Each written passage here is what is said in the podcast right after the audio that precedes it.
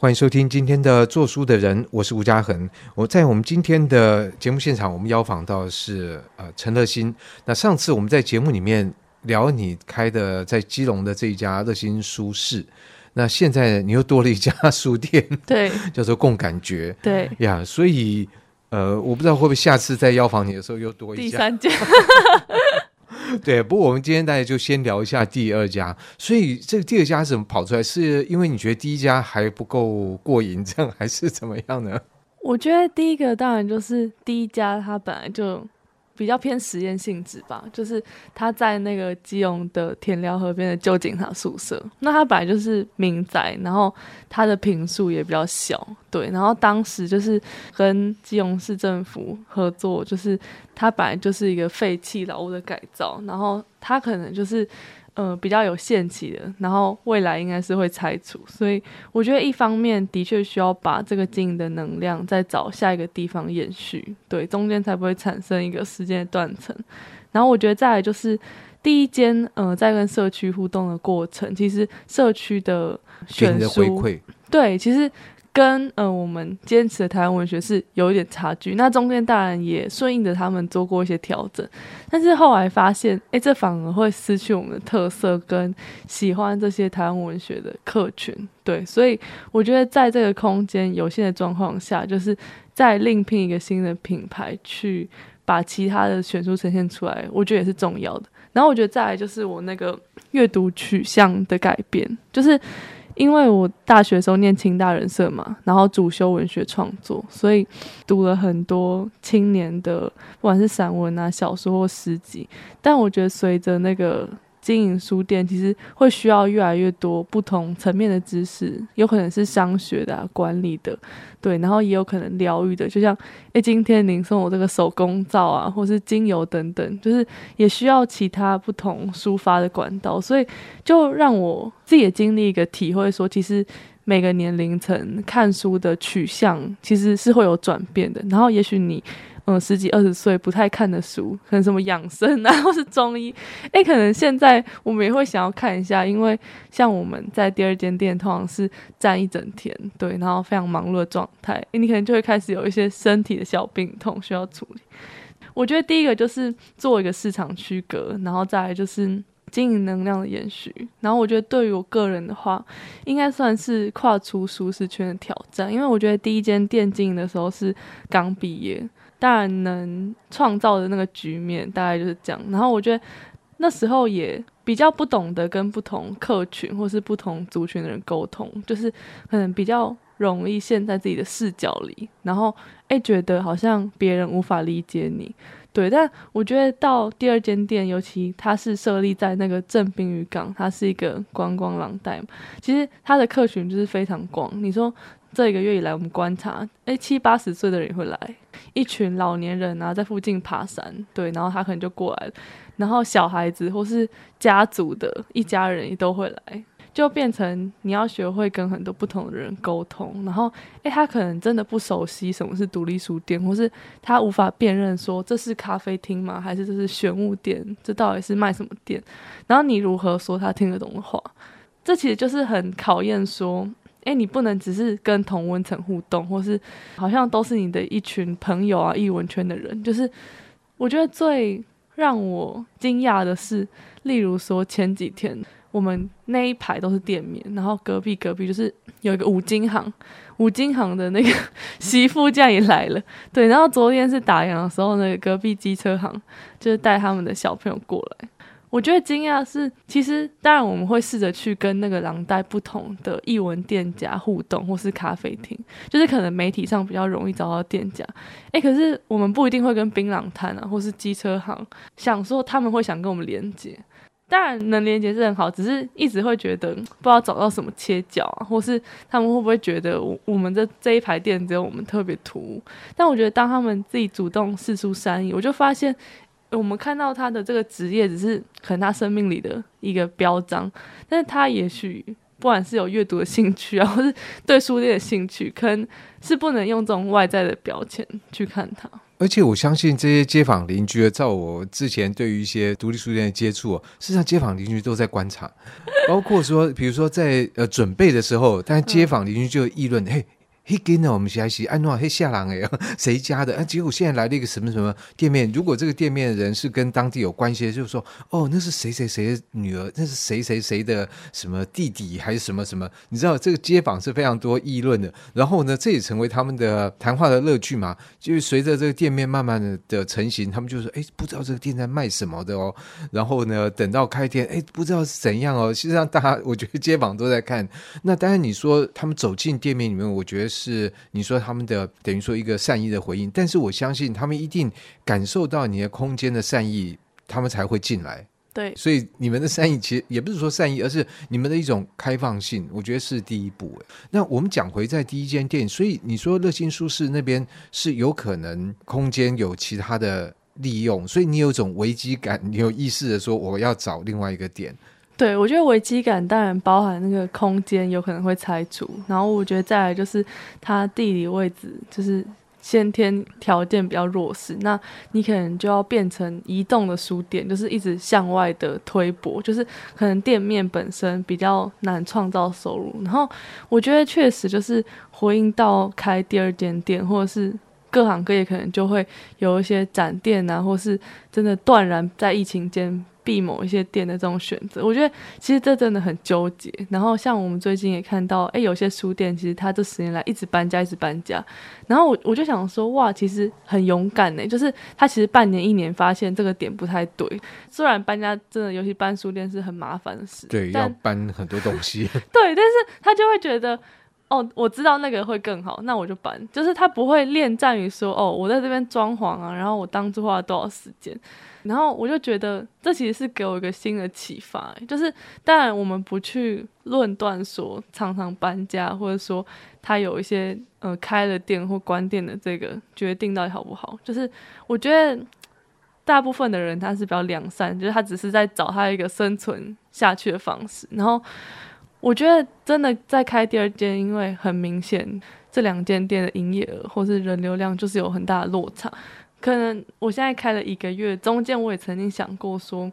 如果作为一个那个成功的商业人士，是不是要断然把就是并没有获利很多的店就是告一段落？我觉得一方面也会觉得，其实也才一年多，然后这个月第二年月刚签下去，然后再来就是它其实是一个起点嘛，然后我觉得，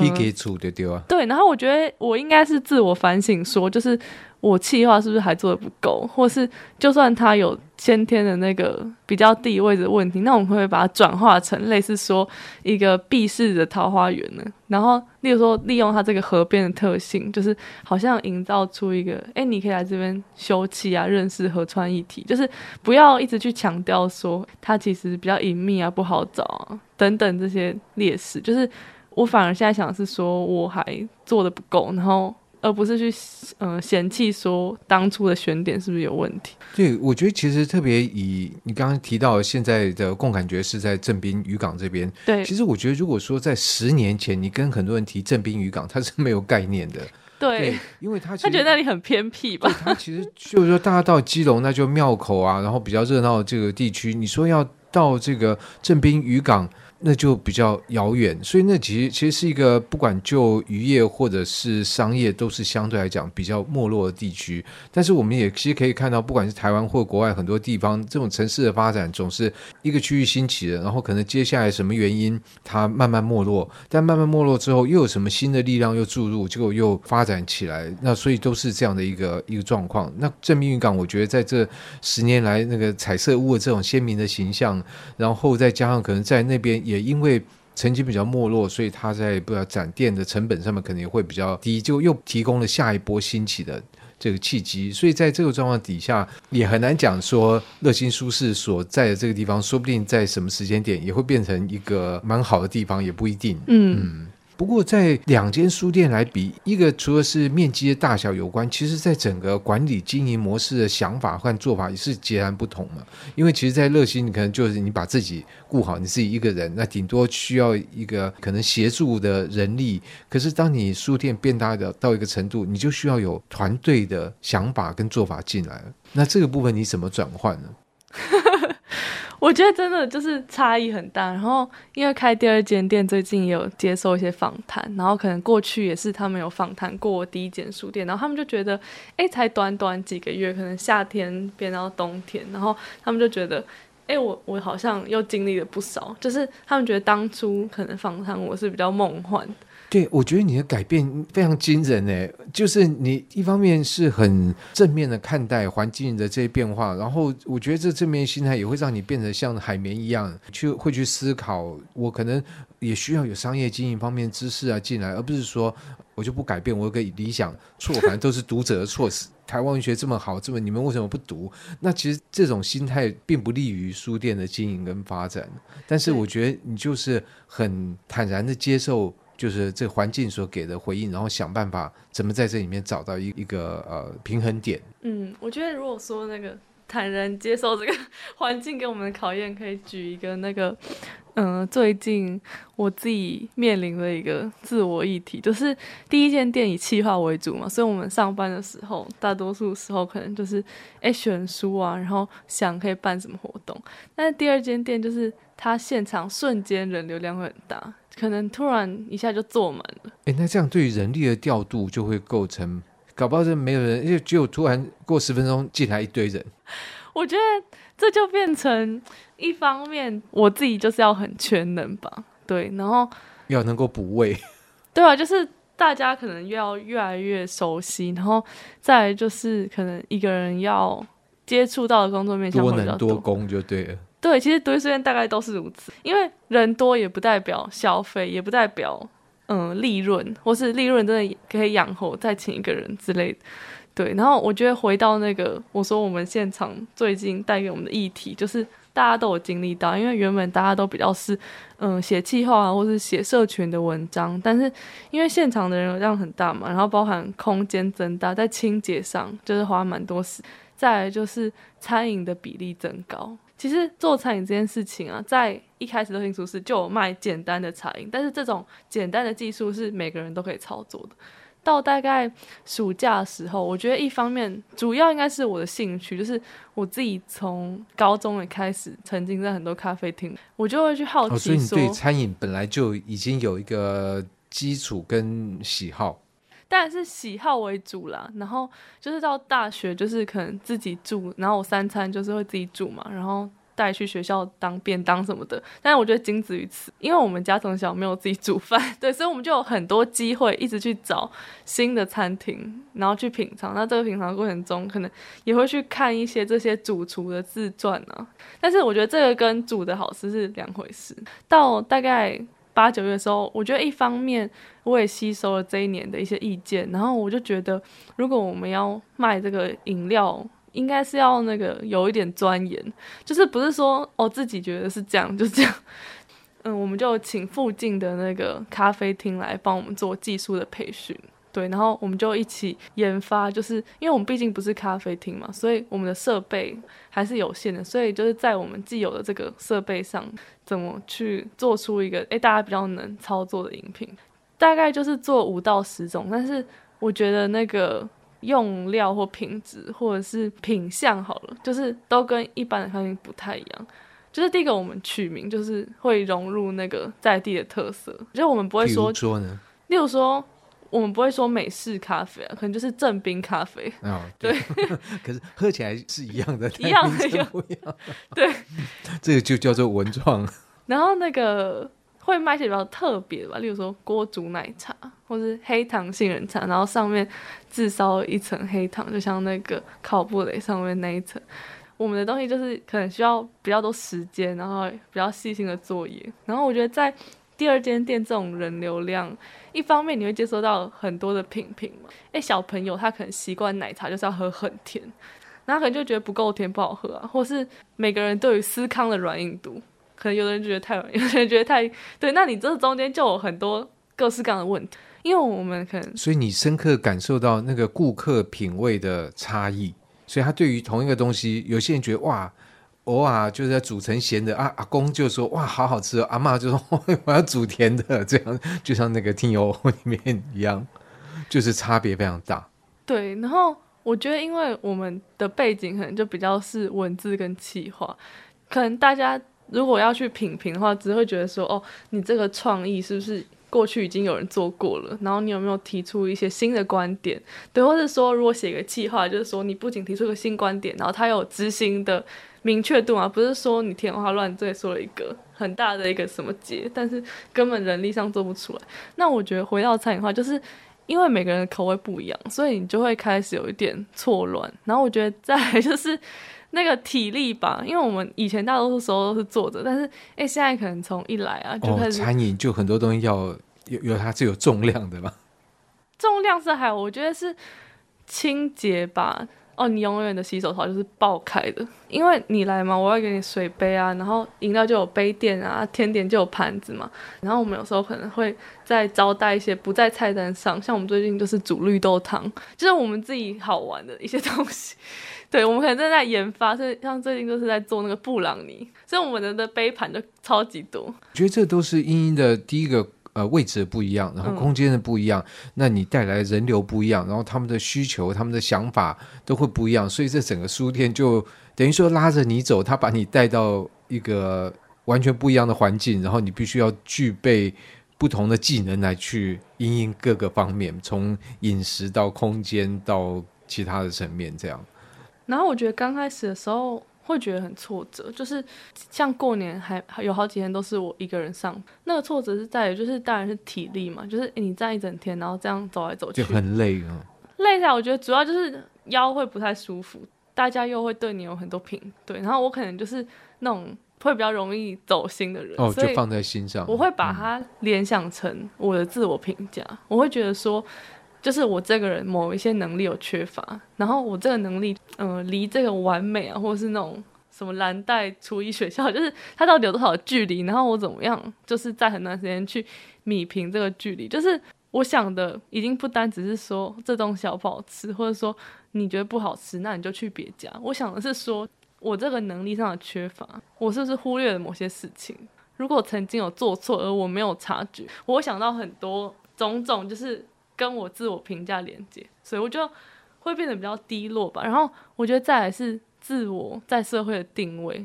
创业有很多选择嘛，人的能力有百百种。就像哎，今天我们很多人会 DIY 一些小东西，但是这不代表他可以创业。如果创业我选择书店，而没有选择去加盟手摇饮或是可能连锁的咖啡厅，自然也有其原因嘛。会在书店卖餐饮，大多数可能真的是生存的需求，但是。我们不能只是用生存需求来，好像勒索别人说哦，我就是书店呐，所以我的东西就是不会这么好吃，就是你应该可以理解。那我觉得这个在很好吃跟嗯，例如说中上，这中间就是那个平衡点到底哪里，或是价格，例如说，难道书店的饮料就应该价格比较低吗？就是因为什么说你不专业，然后诶，那你就应该卖得比较便宜。可是如果以成本来说的话，我们用的是那个。叶以兰的茶叶是用叶以兰的那个玄物店，它拼配的台湾早餐茶，品质很好的东西。然后牛奶是用那个小农的鲜奶啊，对，然后包含我们很多甜点是自己做的，就是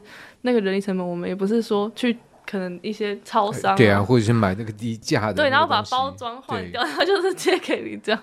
对，不过我觉得这个都需要慢慢的，就是第一个让人家知道，然后第二个就是让人家选择，因为他就会选择呃来你这边，他知道你这个状况，或者他觉得说，嗯，我我其实想要吃那个量贩店的东西啊，他就可以去选择别的。然后第三个当然就接受，嗯、对啊，所以我觉得其实以你这样变化的速度，我觉得已经是不是说。呃，要说好话，我觉得真的是已经很不错，也是因为这样，你自我的要求、自我意识、自我批判的力道都会比较强，所以你会给自己蛮大的压力。这当然是一个进步的来源之一，但是他有时候稍微再多一点，会把你自己压到一个，对对，就压到一个觉得心力交瘁的这个状况。那我觉得还是要回到初心，就是你的这个乐心嘛，一颗快乐的心来经营书店，然后到现在这个共感觉。那我觉得其实在这个里面。应该还是很多人对你的这个诊所，以我所看到那个评价都蛮好的，所以我也想赶快找时间 到共感觉去看一看，不要觉得太怎么讲太低落这样。所以你现在在这个书店有几个伙伴在里面？现在就是有一个正职，然后一个兼职这样。对，然后近期应该会再招募比较多的人力。所以其实，在这个状况底下，我觉得特别是在正滨渔港。这这里，然后这几年，我觉得金融的改变，大家也可以看得到，而且金融的交通其实相算起来是相当便利。不过这样讲，就是我就更没有借口不 没有去看，应该赶快赶快去看。所以我觉得也在这边访谈了乐心，也希望大家能够。有时间到基隆走一走，或者是周边，我觉得都是蛮有蛮多观光的资源都可以去，然后绕到基隆的这正滨渔港，然后到共感觉来走一走，我觉得这是一个蛮好的行程。而且接下来到了春天，应该东北季风比较减弱，又是一个适合出游的季节。嗯、那也希望天气变好，乐心的心情也会跟着变好。好，那今天就非常谢谢乐心来谈共感觉书店。好，谢谢大家，欢迎来走走。以上节目由数位传声制作。